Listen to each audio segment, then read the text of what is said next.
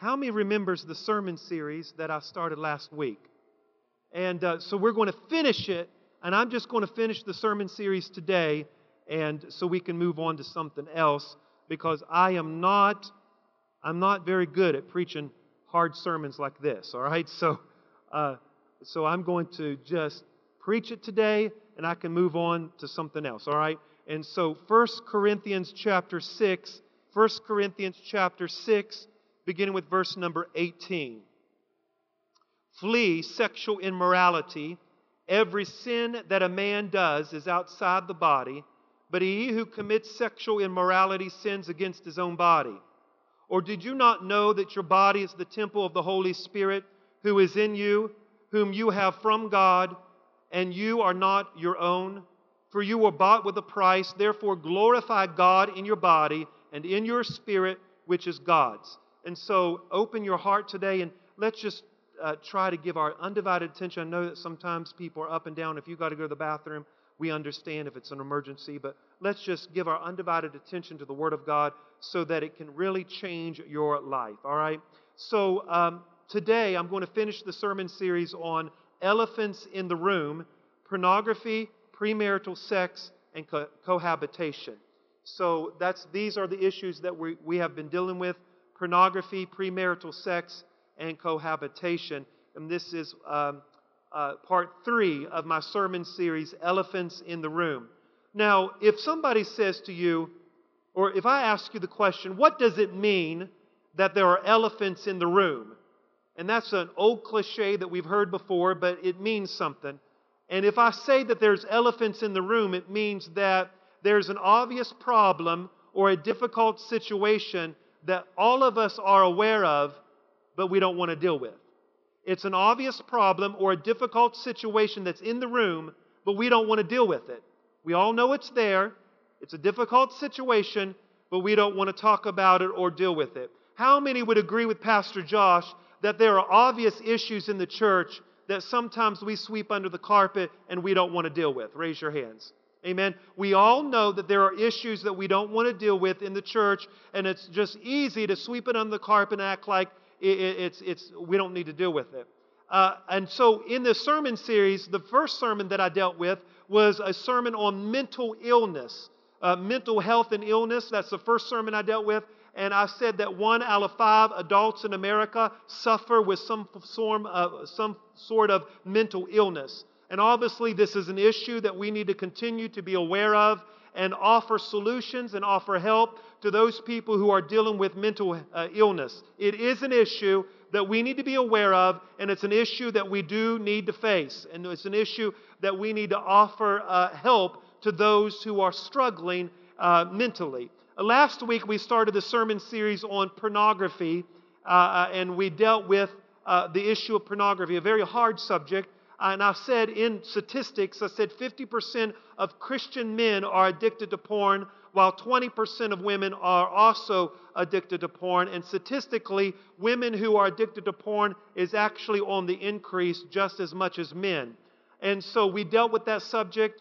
And so today I'm going to deal with premarital sex and cohabitation, God's view about premarital sex and cohabitation living together uh, and not being married. And so, before I do this, and I did this last week, but it's important because I haven't seen you in seven days. So, it's important that you understand my heart, and I want to clarify a few things, and I want to express my heart to you. And it's very, very important, very important that your heart is in tune to my heart. Because if your heart is not in tune to my heart, it's very easy for you to misread something and take something wrong. And listen, communication is not what's being said, it's what's being understood. So it's important that you understand my heart this morning because if you don't understand my heart, it's very easy for you to leave church offended and leave church upset and misread what I'm trying to tell you. So it's I'm going to lay it down, I'm going to lay it in a spirit of love, and I want to make sure I clarify a few things. Number one, I want to make sure that although I'm dealing with pornography and premarital sex and cohabitation, the object and the objective of my sermon is not to call people out for their sins. I'm not trying to embarrass you, and I'm not even trying to condemn you, even if you're living in sin. Number two, I'm not even trying to pinpoint a particular person. I am not using the pulpit to try to expose people's sins. I have never, in all the years of my ministry, tried to use the pulpit to try to correct somebody's personal sin. People tell me all kinds of stuff, and most of the stuff I can't remember. And so I'm not going to get up here and air out your dirty laundry because I think you're not teachable. So I'm going to get up behind the pulpit and tell you uh, publicly. I, I just don't work that way. I'm a man enough to come to you personally and tell you to your face. I'm not going to use the pulpit as, as, as a place to beat you and condemn you. Can I hear an amen? I'm not going to do that. And I want to make sure you understand something. If you've told me something, you're safe with me. You're safe with me. Uh, number three, I am not calling anybody out on Facebook. So if somebody puts something on Facebook that they're living with someone or they had a child out of wedlock, I, I don't. I, I am not using Facebook at all to preach this sermon. Facebook has nothing to do with this. Again, I'm not spying on your family. I'm not spying on your children. I'm not trying to rack up people's sins so I can come up with a sermon to preach. That's not my heart. All right? If, and I want to make sure you understand something, if your child or you have children living in sin, or maybe they're partaking in premarital sex or cohabitation, or maybe they're living in sin. I am not here to try to make you feel bad over your children's sins. I'm not here to try to put them down. What I am saying is that you're a parent and you are to love them into the kingdom of God. Can I hear an amen? You are to love them into the kingdom of God. You make you your children will do things that you will disagree with. But it doesn't matter what they do and who they live with or what they say, they are still your child and you are to love them and you put your arms around them and you love them unto the kingdom of God. Is there any parents in the building that can just wave your hand and say, Pastor, preach on a little bit? You got to love them.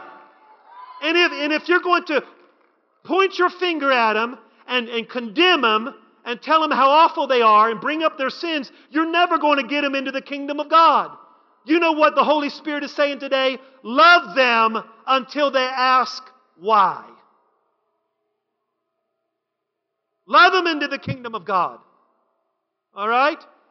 But you may be faced with a situation that you may have to counsel someone that's dealing with pornography or premarital sex or some of these issues. You, you need to know how to deal with these issues as a Christian.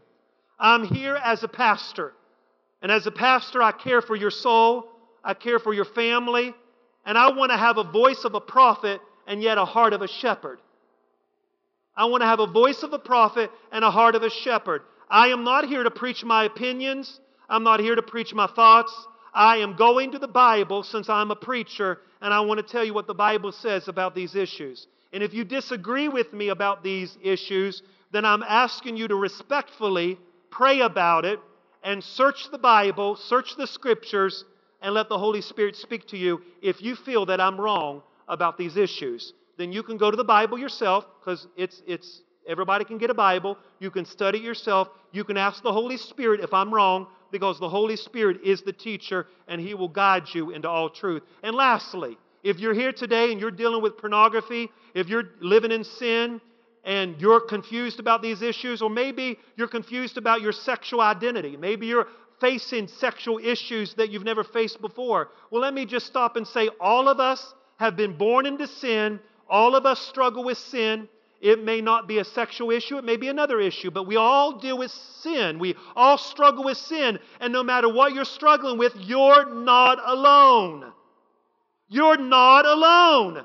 And I want to remind you that there's hope this morning, there's grace this morning for your struggle. Instead of giving up in your struggle, I prophesy to you, you need to struggle towards victory. You need to struggle towards the presence of God. You need to struggle towards victory. Some people, when they find themselves in sin, when they find themselves in the hole of sin, and they find themselves in pornography or whatever the sin may be, they just give up and say, you know what, the issue is too hard for me to bear. I'm just going to give up and give in to it. But you see, that's a lie from the devil. there's a difference between struggling with sin and giving in to sin. And I promise you, church, the enemy wants to convince you that since sin is so difficult, you just need to give up and fall into the sin and go back to sin. But I prophesy to you today the devil is a liar. You were created to war, you were created to be strong, you were created to struggle, you were created to walk forward. You wasn't created to give up. He didn't teach you how to swim to let you drown. He didn't call you this far so that you will retreat and go back. He has called you to be strong like a soldier. So, no matter what the struggle is, no matter if it's pornography or whatever the struggle is, I promise you, if you put your faith in Christ and you put your perseverance in the Word of God and you struggle towards victory, you will never lose. I don't care if you got to come to this front and pray every Sunday and let me take oil and put it all over your head. If, if I got to take this oil and put it all over your head every Sunday and pray for you, then let it be. Come to the front. Let's pray together. Let's struggle together. Let's believe together. Let's worship together. Let's not give up in the midst of the struggle. Woo! We have a lot of people that just want to give up because it gets difficult. Well, I'm struggling with this issue, so I just want to give up. I mean, I've struggled with porn for 20 years. I'm just going to give up. The devil is a liar. I said the devil is a liar. If you're struggling, it's a sign that you haven't been defeated. Woo! Somebody better just help this Pentecostal preacher preach in this building. I am mad at the devil for lying to you. Jesus said, You will know the truth, and the truth will make you free. If the truth can make you free, then it must be a lie that binds you up. And that's exactly what the devil wants to do to you. He wants to lie to you. He wants to convince you that there's no hope, and there's no grace, and there's no forgiveness. But the devil is a liar today. I prophesy in the name of Jesus that you are called for victory. Hallelujah. Can somebody just stand to their feet right now and to proclaim in the face of the enemy, I'm not giving up. I'm not retreating. I'm not going backwards. I'm not letting my worship go. I'm not slacking in my church attendance. I am going forward in victory. And you know what happens? You know what happens? People who struggle with issues your consecration to God has to be as deep as your sin. So if you're struggling with these issues, come to church once in a while and reading the Bible once in a while is not good. Because your consecration to God has to be equal or deeper than the level of sin that you find yourself in. I'm going to say that again. Your consecration to God has to be equal or greater of the level of struggle of sin that you find yourself in. So don't tell me you want to get free if all you show up is once a month to church and read your Bible occasionally and pray occasionally. You don't want free. And the devil wants to convince you that, that you're delivered, but you're not delivered because you haven't looked at it. It's just laying dormant in your life. There's a difference between dormant and deliverance. And there are some issues in our life that lays dormant when we're not really delivered. It's just laying dormant in our life.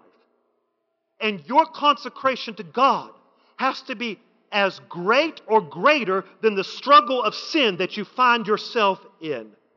Now, I, want to admit, I don't like preaching on subjects like this. Nobody does. I mean, why would I want to preach on this? It's an elephant in the room. But you know what? I preach on this because I could preach on something to make you shout, but I preach on hard subjects because hard subjects challenges us to grow. And I want you to grow. I want you to be healthy. I want you to be whole. I just don't want you to shout on Sunday morning. I want your life to be whole. You know, the Bible says in Acts 20, verse 27, the Bible says, Paul even said this. He says, I have not shunned to declare to you the whole counts of God. In other words, Paul said, there's much more in the Bible than this or that. The Bible is filled with information. He says, I have been a preacher to make sure I preach on a plethora of things. And I want to be a preacher who preaches on a plethora of things and not just one issue all the time or, or this issue or just the same stuff. There's so much to preach about. You see, and if I don't deal with hard issues, you will never grow as a person. You see, one of the things I just said a few moments ago, and I think I need to say it again, is this is that all of us are broken. You're composed of body, soul, and spirit. We're all broken. When you're born into the world, you are born a broken, flawed, sinful person. And you are composed of body, soul, and spirit. So that means your physical body is flawed. That's why we get sick. Emotionally, your soulish man is flawed. That's why we have mental health issues. We're flawed. We don't think right. We don't respond right. Our emotions are crazy at times. Can I hear an amen? And then spiritually, we're flawed. We're flawed. We're broken. We're sinful. And if that is true, according to Romans 5, that when you're born into the world, you're born a sinner, you're born flawed, you're born broken, then that means your body, soul, and spirit is flawed as well. That means physically you are flawed. You're going to get sick. And people say, well, I wonder why sickness happens. I just told you. We're born into sin, we're born broken, we're born flawed, and everything that goes wrong is a result of sin. So you're going to get sick because it's the sin nature. You're emotionally, you, it's going to affect us emotionally because we're affected by the sin nature. Spiritually, we're affected. We're born dead. And sexually, we are affected. Somebody says, well, you're not born that way. Yes, if somebody says they're born that way, they are born that way. They're born into sin. They're born with the capability of doing anything that's sinful because we're born into sin. And the reason that we make those statements is because we don't have a biblical worldview. We're full of humanism. We, we, we, we, we interpret the things of life by humanism. You've got to interpret the events of life and what happens in life according to the lens of Scripture. We've got to look at the Bible through the lens of Scripture and interpret our life according to the Bible. And if somebody says, I'm born this way, I'm confused, it is a disorder. And the reason it's a disorder is because we are born into sin, we're born broken, we're born flawed, and every one of you has the ability to commit any sin that's ever been recorded in history. Some person may have more of a tendency towards a direction than others. You may have a tendency towards alcohol and struggle with it. Some people may have a tendency to overeat or a tendency with their mouth. They may have a disorder sexually, but we're flawed. We're broken. And So when we become born again, we're offered a new life, a new way of starting our life. Amen. That's why Paul said in 2 Corinthians 7 1, he said, You've got to purge yourself from the filthiness of the flesh and of the spirit. In other words, you're flawed spiritually, you're flawed in the flesh, you are filthy. You are born filthy. You are born with disorders. You are born not thinking right. You are born. Some people are naturally good, but even when we're naturally good, we're still flawed. We're still sinful. Somebody said, Well, why does bad things happen to, to good people? Well, according to Scripture, there is nobody that's good. You see how humanistic we are in our approach? There is nobody that's good, the Bible says.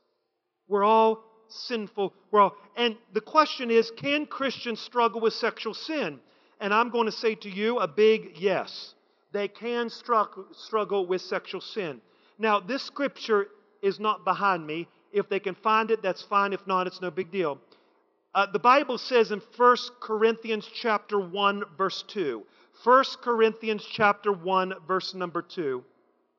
The Bible says Paul wrote this book and he says in 1 Corinthians chapter 1 verse 2, he says to the church of God which are which is at Corinth, who is sanctified in Christ Jesus, called to be saints in every place who call upon the name of the Lord. So, guess what? He's writing to a bunch of Christians who love God, and he called them saved. He called them sanctified. But isn't it interesting in the same book, the same church, he says this 1 Corinthians chapter 3, verse number 1. 1 Corinthians 3, verse number 1. Guess, guess this is what he says here. 1 Corinthians 3, verse number 1. He says, And our brethren could not speak to you as spiritual people, but as carnal, as babes in Christ. I fed you with the milk and not with solid food until now. You were not able to receive it. For verse number 3 For you are still carnal. And where there, and there is envy and strife and divisions among you, you are carnal. You're behaving like carnal mere men. So, what's happening here, church? What's happening here in verse number two and three, he's telling us that even though you may be a Christian, even though you may be born again, even though you may love Jesus, according to verse number three, he says, Some of you are fleshly, some of you are carnal, some of you are behaving very carnal. You're behaving very fleshly. And he says, verse number two, he says, I can't even give you solid food. I got to treat you like a baby. So the question is I want you to help Pastor Josh out. Can Christians struggle with sexual sin? Say yes or no. Can Christians struggle with sin, period?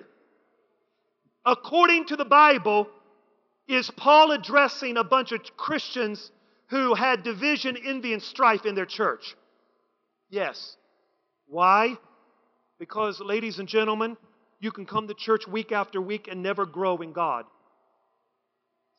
You can hear sermons and never grow in God. Did you hear me? Now, in the same book, in the same book, 1 Corinthians chapter 6 and verse number, verse number uh, 13. Verse number 13. 1 Corinthians chapter 6, verse number 13. I want you to see this. He says this. He says, Some of you are struggling with sexual sin, obviously. If you look at this, 1 Corinthians chapter 6 and verse number 13. Verse number 13. I'll wait for a moment so you can see it. He says, Some of you are struggling with sexual sin. Food for the stomach, stomach for the food, but God will destroy both of them. Now, the body is not meant for sexual immorality, but for the Lord, and the Lord for the body. Now, why is he saying that? Because there are Christians who are committing sexual sin. There are Christians who are indulging themselves in behavior that is not acceptable to God. And Paul is writing them and telling them listen, you need to wake up. Your body was not given for sexual immorality, but your body was given for the Lord. So these Christians, and I could read other scriptures that will convince you that these Christians were dealing with sexual sin. And I think I read a lot of those scriptures to you last week. Did I not? I read a lot of those scriptures last week about how they were needed to flee from sexual immorality. 1 Corinthians chapter 6 verse number 18. He's telling the church, 1 Corinthians chapter 6 verse 18, flee from sexual immorality. For every sin that a man does is outside the body, but he that commits sexual sin is against his own body. Who is he talking to, church? He's talking to Christians. Christians were sex, they were indulging themselves in sexual sin. And he is saying, listen, stop this. Wake up. Your body was not created for sexual sin. Listen, if you indulge in sexual sin habitually, you will backslide. You will fall from grace. It's important that no matter what sin that we struggle with, we struggle towards victory and have a heart of repentance and go towards God. You may say, Well, Pastor, how in the world can God use me? I'm so flawed with issues. I have so many issues. Well, the good news is, church, He does use flawed people. The good news is, God can still use you even if you did mess up in these areas. If you feel like you're unworthy and you're not worthy enough, remember that Jesus chose a bunch of flawed people to share hope to a flawed world. It is because of your mistakes that God uses you, not in spite of them. I want to say that again. It is because of your mistakes that God uses you and not in spite of them. He uses you because of your mistakes. He chooses flawed people because that is what we can identify with. He chooses flawed people because it makes us see our need to have a Savior. He chooses flawed people because we will have no ability to boast in ourselves. And when God uses us, we'll know without question that it wasn't really us because we were really flawed, and so therefore God will get the glory. The reason that God uses flawed people, the reason that God uses messed up people, the reason that God uses sinful people is because in the end, God wants to get the glory. And if you had all the ability and had all the smarts and had all the resources, resources, then you could take the credit and you would get the glory. But God will pick somebody that's messed up and flawed and sinful, and He will pour His anointing in them and raise them up, and they will be a person that will make sure that He gets the glory. Can somebody say amen? That's why God uses flawed people. Noah was a drunk man and God used him. Abraham was too old and God used him. Isaac was a daydreamer and God used him. Jacob was a liar and God used him. Leah was ugly and God used her. Joseph was abused and God used him. Moses had a stuttering problem and God used him. Gideon was afraid and God used him. Samson was a womanizer and had long hair. God forbid that. And God used him. Rahab was a prostitute and God used her. Jeremiah and Timothy was too young and God used them. David was suicidal and God used him. Isaiah preached naked and God used him. Jonah ran from God and God used him. Naomi was a widow and God used her. Job went bankrupt and God used him. John the Baptist ate bugs and God used him. Peter denied Christ and God used him. The disciples fell asleep while they were praying and God used him. Martha worried about everything and God used her. The Samaritan woman was divorced more than once and God used her. Zacchaeus was too small and God used him. Paul was too religious and single and God used him. Lazarus was too dead and God used him because we serve a God who uses messed up people. Can somebody give God praise this morning? He uses messed up people. I'm thankful. I said, I'm thankful for the grace of God. I said, I'm thankful for the grace of God. I'm thankful when I was down and out, His grace brought me up. I'm thankful that when I was down at the bottom of the barrel, His grace brought me up. Hallelujah. And some of you need to be reminded of how sinful you really are. Some of you need to be reminded that you don't really got what it takes to do it. That if it wasn't for His grace and His mercy, you wouldn't be here. God uses messed up people. Number one, in order for me to tell you what, why the scriptures is against premarital sex and cohabitation, I think it's important to tell you what the Christian view of marriage is. Now, again, I'm not married, but that doesn't disqualify me to tell you what the Bible said. Jesus wasn't married, Paul wasn't married, some of the great early church fathers never married. That whole lot of stuff to say what the Bible says. There's a difference between experience and Scripture. I'm telling what the Scripture says. The Christian view of marriage.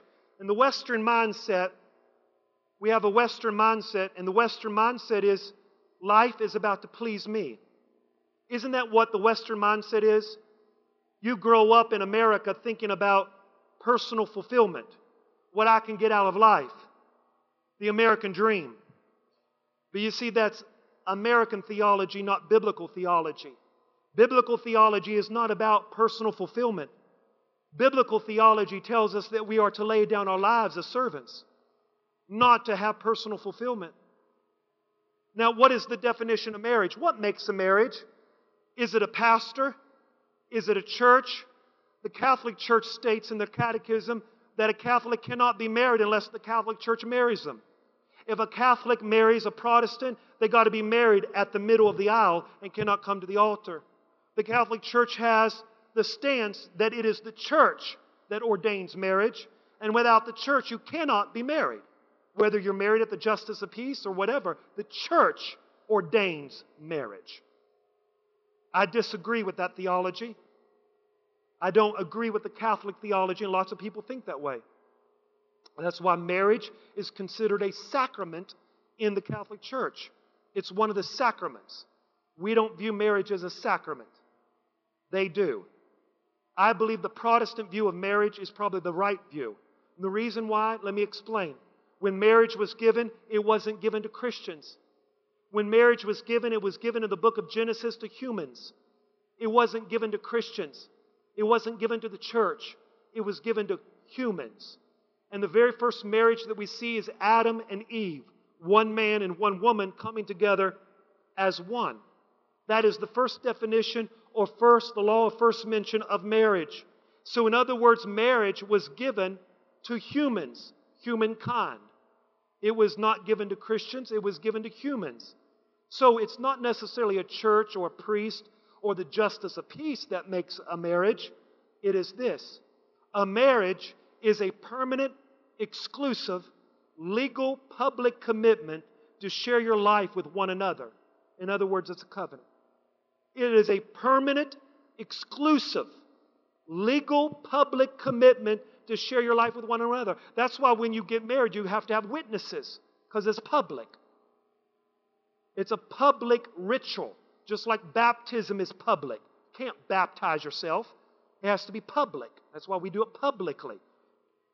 Marriage is a public ritual, but it's a legal commitment to share your life with somebody else. It's a permanent, exclusive, legal, public commitment to share your life with one another. And if two people make a public and it's legal by the state and it's exclusive and it's permanent and it's a promise, a marriage can take place whether it's a pastor, a priest, a justice of peace, or a laity. Somebody has to witness the promise of two people, one man and one woman, making a permanent, exclusive commitment to one another. The problem, the problem is, is this we have two views of marriage. The first view is called the consumer relationship. A consumer relationship is this a consumer relationship is all about fulfilling my needs. All right? So when there is a consumer relationship, there's a consumer and a vendor, right? The vendor makes the product, and the consumer decides whether he or she will continue to buy the product. That's called consumerism. It's called a consumer relationship. I come in relationship with you and I will evaluate you on your product. If I like your product, then I will give myself to you and I will continue to walk with you and I will continue to be with you if I like what you're producing. That is what we call a consumer relationship. In other words, a consumer relationship says, You adjust to me, you're a slave to my feelings.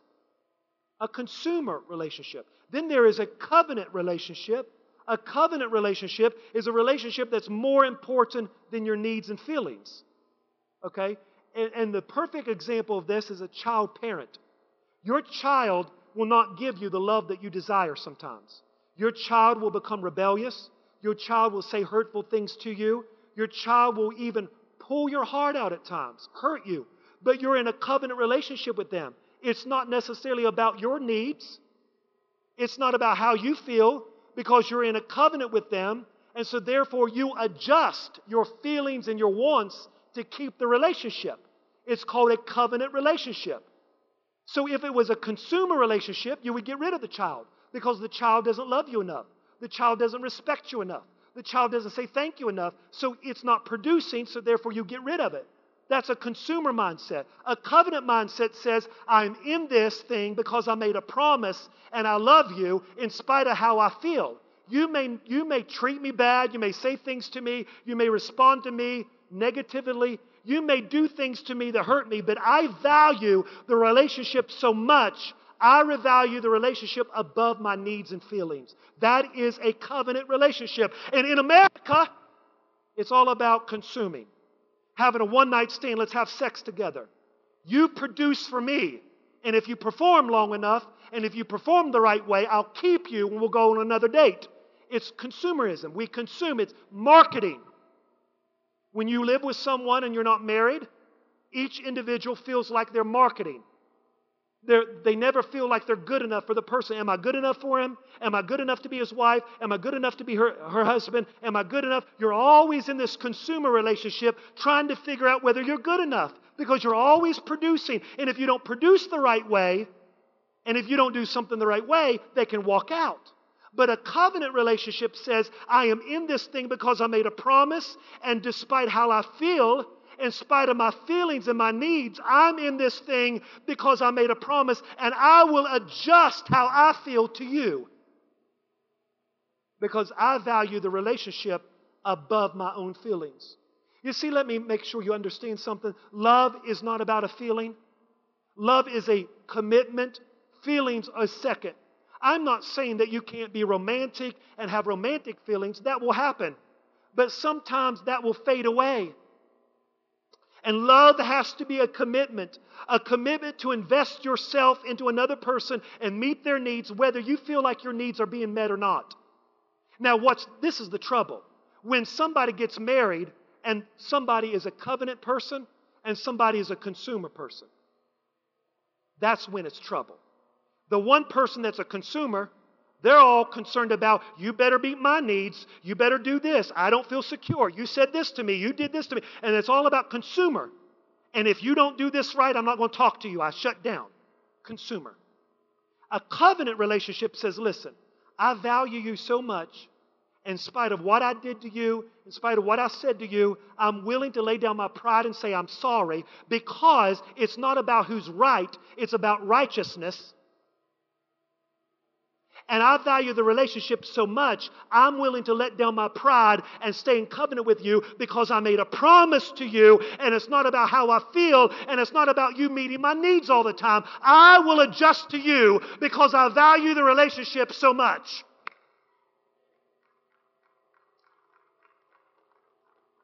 You see how that's a paradox in, in America?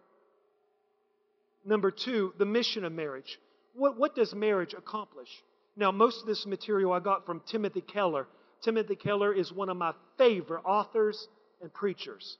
And he did a whole series on marriage, and I couldn't use all of it.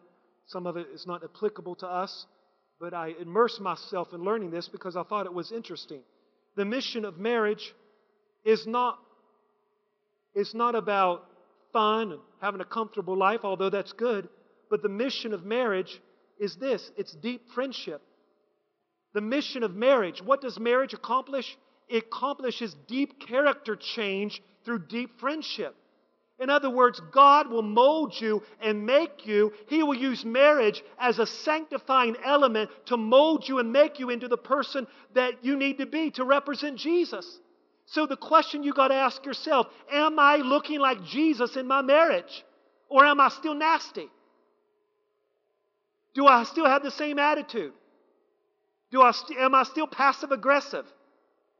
Do I still get my feelings hurt so easily? Am I always walking on eggshells? When does it cross from being consumer to being a covenant?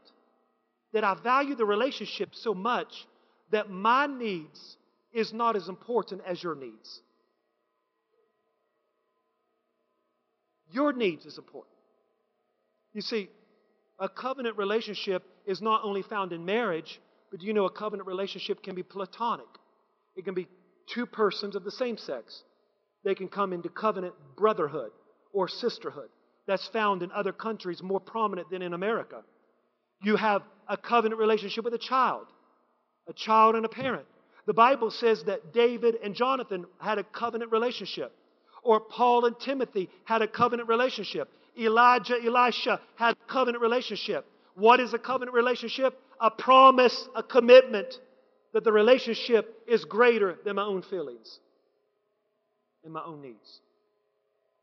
But in context of marriage, it is a sanctifying element. You see, you got to fall in love with someone, not of who they are, but you got to fall in love with someone because you are excited of what that person is becoming. Can you see yourself with that person? Are you excited in the direction that that person's going? And that is the person that you need to choose. What is the secret of marriage? The secret of marriage is able to love your partner during seasons in which you receive little or no love back. That's the secret of marriage. Because it's a covenant. And there'll be times that you won't feel loved. There'll be times that you won't feel affirmed. There'll be times that your partner is sick. There'll be times that your partner has his own issues or her issues. There'll be times that your partner can't give the love back. And your love, listen to me, your love, in order for you to make it, you've got to find your love from a different source. And if your love is found in Christ and rooted in Christ, then you can love your partner through those hard times. And let me tell you something. Let me say this. And this is what happens. And let me say this loud and clear. This goes for me. This goes for any relationship, not just marriage. If your whole life revolves around getting love from one person, then, ladies and gentlemen, you are solely disappointed and your life will be miserable because one person cannot fulfill all your needs. One person is not your Savior. One person is not your God. One person can't fulfill every need that you have in your life. There comes a time that when that person can't give you what you desire, you've got to have a strong enough relationship that your relationship is so rooted in Jesus that you're able to love people when they don't love you back. Can I hear an amen? Now, isn't it amazing that you love your children that way? You love your child so much that even when that child doesn't love you, or appears to love you, or say things to hurt you, because we know children can do it, or break your heart, isn't it amazing that you'll still love them? You'll still pay their cell phone bill. You'll still pay their car bill, their insurance bill, cook them food, call them, text them. You'll do whatever you got to do because the relationship is more important than how I feel.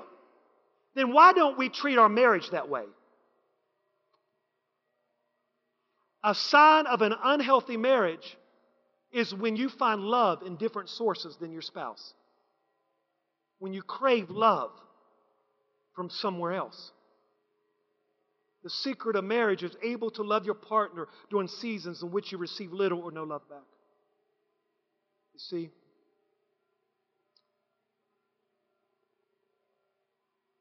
If you're going to make it, you've got to ask yourself this question. Number one, do I have the ability to hear criticism without being crushed? Number two, do I have the ability to give criticism without crushing? And number three, do I have the ability to forgive people without holding a grudge? That works in every relationship, every church, no matter where you're at in life. Those three things will save you. Lastly, why is premarital sex and cohabitation, why is it sinful, not God's plan? Because the Bible says in Matthew 5, verse 27, Matthew chapter 5, verse number 27, you have heard that it was said of old, you shall not commit adultery. The Bible says in verse number 28, But I say unto you that whoever looks at a woman to lust after her has already committed adultery in his heart. Verse number 29 states, If your right eye causes you to sin, pluck it out and cast it from you. For it's more profitable for you to have one member of your body perish than for your whole body to be cast into hell. Verse number 30. He says this, And if your right hand causes you to sin, cut it off. It's more profitable for you for one of your members to perish than for your whole body to be cast into hell. What is he saying here? He's saying that fornication, adultery, sexual sin happens when your mind and your heart is at other places. You've got to keep your mind and heart on the things of God. The biblical sex ethic is this no sex outside of a covenant. Why? Because a covenant relationship brings freedom. Sex is a covenant good. It's a covenant good. It's not a consumer good. When you make yourself physically naked in marriage, it is a sign of what you have done with your whole life. I have become vulnerable with my emotions. I have stripped naked my emotions. I have stripped, stripped naked my spirit man. I have already done it emotionally. I've already done it sociologically, and now I'm doing it physically. And when you participate in premarital sex, you are participating in a covenant benefit that was never designed for a consumer benefit. Sex is kind of like a sacrament. What is a sacrament? A sacrament is this a sacrament is an external visible sign of an invisible work. When we take bread and wine and eat it at communion, it's a visible sign of something that's already happened inwardly. Sex is a visible sign that I have become vulnerable emotionally, so therefore physically I become naked in front of you. I participate in the act of sex because it is an external sign of what has already happened emotionally. I have already given my life to you. I have already shared my emotions with you. I have already shared my deepest thoughts with you. I have already come in contact with you. And the world wants to tell you that just have sex because it feels good. But God says, I have created sex as a covenant good because it represents what you have already done emotionally with somebody. And people are jumping in a bed and participating in sexual acts that they have not given their life to.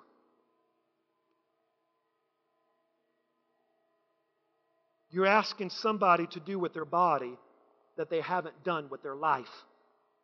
And marriage is not just sex, marriage is the giving of my life to you. And the sacrament of marriage is the sexual act. I, as a result of that, there is an external sign of what's already happened spiritually between us and what's already happened emotionally between us and so therefore it's acted out in the physical act. Just like water baptism. It's an external sign of what's already happened on the inside. Bread and juice at communion, it's an external sign of what's already happened on the inside. The sexual act is representing what's already happened spiritually between us, what's already happened emotionally between us. People nowadays are performing sexual acts with people that they have no life connection with no compatibility with, and all it is is a marketing tool. I'm in this relationship as long as it feels good, as long as you do what I want. God says that's not how it's to do. The sex, sex is a covenant renewal ceremony in marriage. It is the glue, keeps the covenant sacrament, the sacrament of marriage renewed year after year. And so God's plan is that if you're living in sin and you're living with somebody or you're cohabitating with them or involved in premarital sex, stop it. It's sinful. And God says that those who do such things shall inherit eternal damnation. Because those who commit sexual acts, the Bible says, you are sinning against the body, and the body belongs to God. The Bible says in Hebrews 13, verse 4, Marriage is honorable among all. The bed is undefiled. But fornicators, God will judge. I've already dealt with you with the word fornication last week. You already know what it means. That the Bible says God will judge fornicators, those who participate in sexual acts outside of the covenant of marriage of one man and one woman. God said, I will judge. Ephesians chapter 5, verse 5, the Bible says, For this you know that no fornicator and no unclean person no covetous man who is an adulterer has an, will inherit the kingdom of God. The Bible says in 1 Thessalonians chapter 4, verse number 3, Paul the apostle is very clear again. You can't get much clearer than this. For this you know that no fornicator, or 1 Thessalonians 4, verse 3. Next scripture, please. 1 Thessalonians chapter 4, verse 3. Amen. Well, let me read this one. Colossians chapter 4, verse 3. Meanwhile, praying also that God would open to us a door for a word? I don't think that's right. All right. It's Colossians chapter 3, verse 5. Colossians chapter 3, verse 5. We'll let them find it. Go to the next scripture. Amen. Go to the next scripture. Colossians chapter 3, verse number 5. He says, Therefore, put to death your members which are on the earth fornication and what church? Uncleanliness, passion, evil desires, which is adultery. Again, he says, these things will not inherit the kingdom of God. Jude chapter 1, verse 7. Jude chapter 1, verse 7. Jude chapter 1, verse 7. But you, beloved, remember the words which was spoken before the apostles of our Lord Jesus Christ. Verse number 7, not 17. Judge, Jude chapter 1, verse 7. Amen. Let them read, get that scripture. Jude chapter 1, verse 7. As in Sodom and Gomorrah and the cities around them, what happened in similar manner, having given themselves over to sexual immorality, they've gone after strange flesh, and they set for us an example, suffering the vengeance of eternal fire. See, ladies and gentlemen, you cannot get a, you can't get around God's plan for marriage, God's plan for relationship. This is God's plan. This is God's idea. This is God, this is how God has set it, it up to be. Now, ladies and gentlemen, what about it? If you're here today and you say, Well, Pastor, I feel like I'm falling through the cracks. I feel like my marriage is not where it needs to be, or I, I'm in a relationship I know I shouldn't be in. I said throughout the whole sermon God still loves you, God still has a plan for you, God still wants to use you, but He's calling you to repentance. He's calling you to make things right. He's calling you to walk in purity of heart and soul. He's calling you to come to a place in your life where you say, My relationship with God is so much more important than my passions and my desires. And the scripture tells us that no matter what temptation that you have, He will give you the strength enough to bear it. Can I hear an amen?